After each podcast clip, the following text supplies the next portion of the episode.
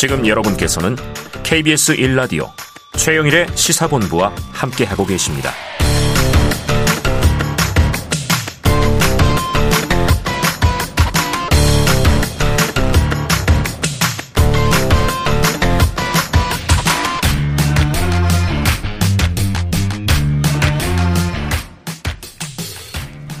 네. 자, 이번에는 배상훈의 사건 본부. 배상훈 프로파일러 나오셨습니다. 어서 오세요. 안녕하세요. 자, 이거 제가 오프닝에서도 어제 다뤘는데 이 참 저출생 고령화 얘기를 그렇게 하면서 예. 그러면 그 어린 젊은이 어린이 한 아이가 이렇게 소중한 나라지 않습니까? 근데 이게 아동 학대가 끊이질 않아요. 지난 7일에 인천에서 또 한 아이가 사망한 사건이 벌어졌습니다. 사망한 아이의 온몸에는 이제 피멍이 들어 있었고요. 초등학교 5학년 남자아이의 체중이 30kg이었다. 자, 이게 지금 크게 공분사고 있는 일인데 네. 사건의 개요를 좀 설명해 주세요. 예, 사건이 그 발견된 건 7일 오후 인천 남동구에 있는 자택에서 네. 초등학교 5학년 11살입니다. 네. 그때 아마 그 숨을 쉬지 않는다고 음. 이 부모가 저 가해자, 지금은 가해자를 알려진 네. 부모가 이제 신고를 했는데요. 아마 근데 CPR, 심폐소생술을 하면서 갔지만 음. 사실은 거기서 사망했을 가능성이 높습니다. 네, 네. 왜냐하면 지금 이 상황을 봤을 때 쇼크사 가능성이 높습니다. 음. 쇼크사라는 거는 다발성 쇼크사. 그러니까 네. 온몸을 우리가 쉽게 말하면 맞아 죽는다. 표현 죄송합니다. 이- 네네네. 그러면은 아이들 같은 경우는 쇼크사 하는 경우가. 아. 그래서 오- 학대 치사 학대로 아- 죽은 아이들은 음. 대부분 온몸에 멍이 듭니다. 아. 뭐 어쨌든 그 상황에서 옮겨져 갖고 치료를 받던 후 사망했는데 음. 이 의사는 확인을 한 거죠. 네네네. 이게, 이게 그러니까 당연히 신고를 하게 됐고 예. 조사를 하는 과정에서 이제 처음에는 부인을 했습니다. 음. 아이가 자해를 했다. 이게 아이고. 말도 안 되는 소리를 네네네. 했는데 조금 조사가 진행되자 이제 때리긴 때렸다. 근데 음. 사실 그렇게 많이 때린 건 아니다. 이거 뭐, 뭐, 뭐 상투적인 방법 얘기입니다. 네, 그래요. 자, 보니까 이제 아빠는 친부, 예. 엄마는 계모, 예. 의붓엄마. 예. 자, 경찰 조사에서 이 계모가 아이를 밀쳤는데 넘어지더니 일어나지 않았다. 이렇게 주장을 했어요. 이제 부모는 학대를 부인하는 상황입니다. 1차 부검 결과 사인은 불명확하긴 하지만 자, 아동 학대가 아닐 가능성 있습니까? 음, 절대 없습니다. 절대 왜냐, 없다? 왜냐하면 왜 부검 결과가 불명으로 나왔냐면요. 네. 온몸을 맞아서 사망하게 되면 불명이 나올 수밖에 없습니다. 아, 왜냐하면 그래요? 어떻게 언제. 그러니까 가장 마지막에 장기 부전이나 심장 정지인데 음, 그거 이전의 상황을 모르기 때문에. 음, 그러니까 사실은 대단히 잔혹하고 비참한 상황에서 네네네. 사망했을 가능성.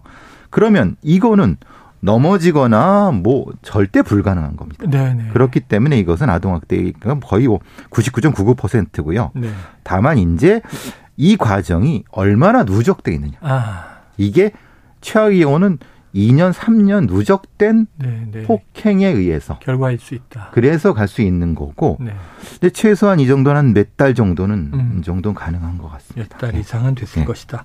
온몸에 멍자국이 있고 아까 말씀드렸지만 초등학교 5학년 예. 11살인데 30kg이다. 굉장히 이제 마른 거죠. 평균이면 4, 45kg. 예, 그러니까요. 예, 60% 정도밖에 안 되는 겁니다. 그러면 지금 한번 전문가로서 추정을 하시면 예. 몇달 이상은 상습적인 학대가 이어져 온 것이다. 그렇죠. 이거는 네. 본인은 그럽니다. 자기는 굶, 굶게 한 적이 없다라고 하지만 어. 학대라는 건요. 일단 먼저 우리가 언다고 하지 않습니까? 네, 네. 심적 부동화라고 하는 네. 게 다- 바짝 얼어갖고 음. 오죽했으면 이 아이가 그 계모한테 존댓말, 극존칭을 썼다고 합니다. 네. 얼마나 무서웠으면 어. 이걸만 봐도 알 수 있는 거고 대체적으로 우리가 로봇 증후군이라고 하는 네. 아이들이 어떤 사람을 갔는데 바짝 해갖고 어, 차렷 뻣뻣해져 있어. 예, 예. 이건 거의 100% 학대입니다. 네. 이게 그 상황이 나타냈을 가능성. 근데 본인들은 가해자 본인은 훈육이라고 합니다. 음. 당연히 그런 얘기를 하겠죠. 근데 그것은 본인이 판단이고 실제로는 이것은 심리적 또는 유기학대, 폭력학대 다 포함하는 겁니다.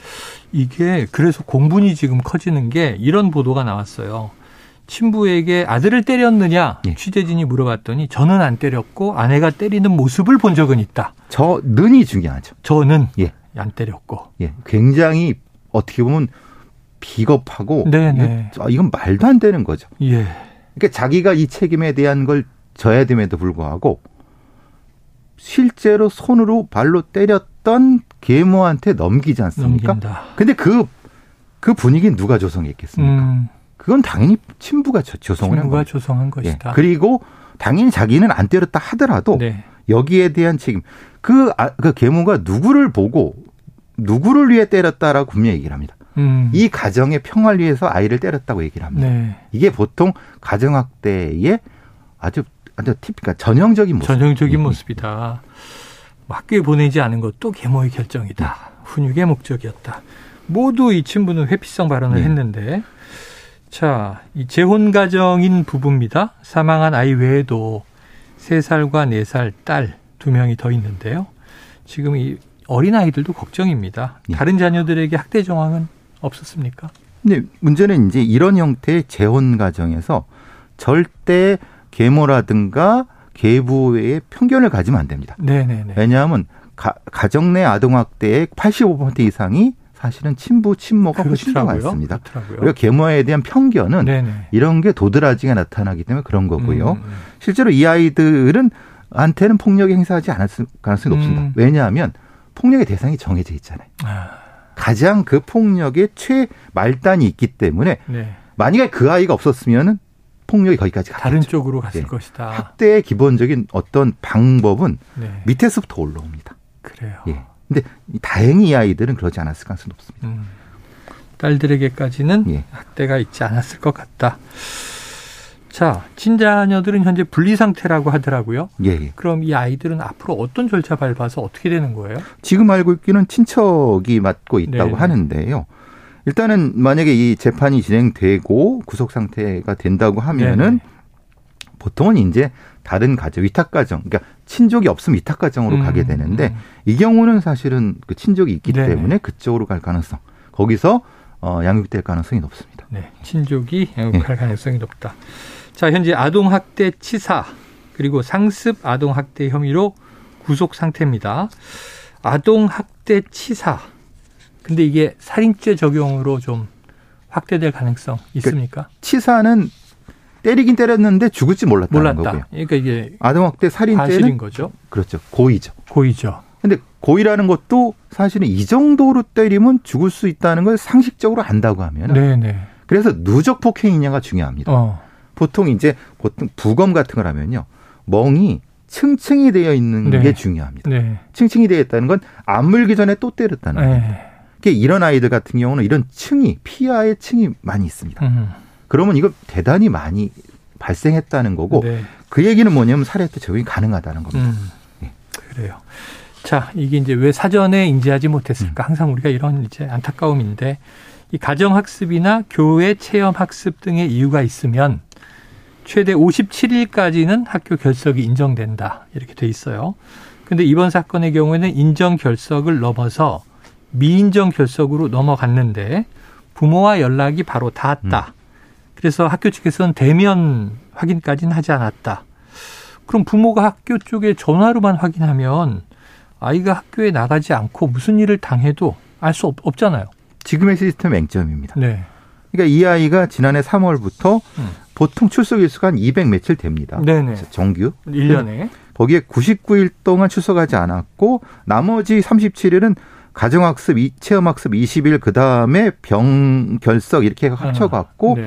그러니까 인정 결석이 반, 그러니까 음. 조금 반 좀안 예, 되고요. 근데 나머지는 그냥 소위 말 무단 결석인 거죠. 네. 예, 무단 결석이라고 하면은 보통 이제 이 5일 이상 이 상황이 겼을 때는 당연히 주일에 담임 교사가 통화하는 게 의무 사항인데요. 예, 예. 근데 이, 이 가해자들이 아주 영, 영악하게도 네네. 일주일 후에 데리고 왔다고 합니다. 아, 그래요. 그러니까 이 사실 담임 교사도 깜빡 속았을 수도 있지만 은 음. 분명히 뭔가 조짐이 이상했긴 했을 거. 음. 아이들 표정 보면 금방 알잖아요. 네네네. 근데 그걸 간과했을 가능성이 높다는 겁니다. 아, 근데 이렇게 장기 결석이었는데 아이가 왔는데 아이가 초, 초췌하고 네네. 침울해 있는데 그거를 그냥 간과했다는 건 이거 아. 분명히 문제가 있는 겁니다. 왔다는 게 문제가 아니라 조금 더 자세한 확인이 필요했겠군요. 그- 띄워놓고 물어봤어야죠. 네. 네. 자, 이 계모가 홈스쿨링을 핑계로 댔어요. 숨진 아동을 학교에 보내지 않으면서 뭐 필리핀으로 이제 갈 예정인데 그동안은 홈스쿨링 하겠습니다. 조기 유학을? 예. 예. 그런데 이렇게 홈스쿨링, 교회 체험 학습 이 빌미로 학교에 보내지 않을 수도 있다. 그러면은 이 학교에서 이런 경우에 이런 변명을 했을 경우에 좀 학대 시그널을 파악하기 위해서는 어떻게 해야 돼요?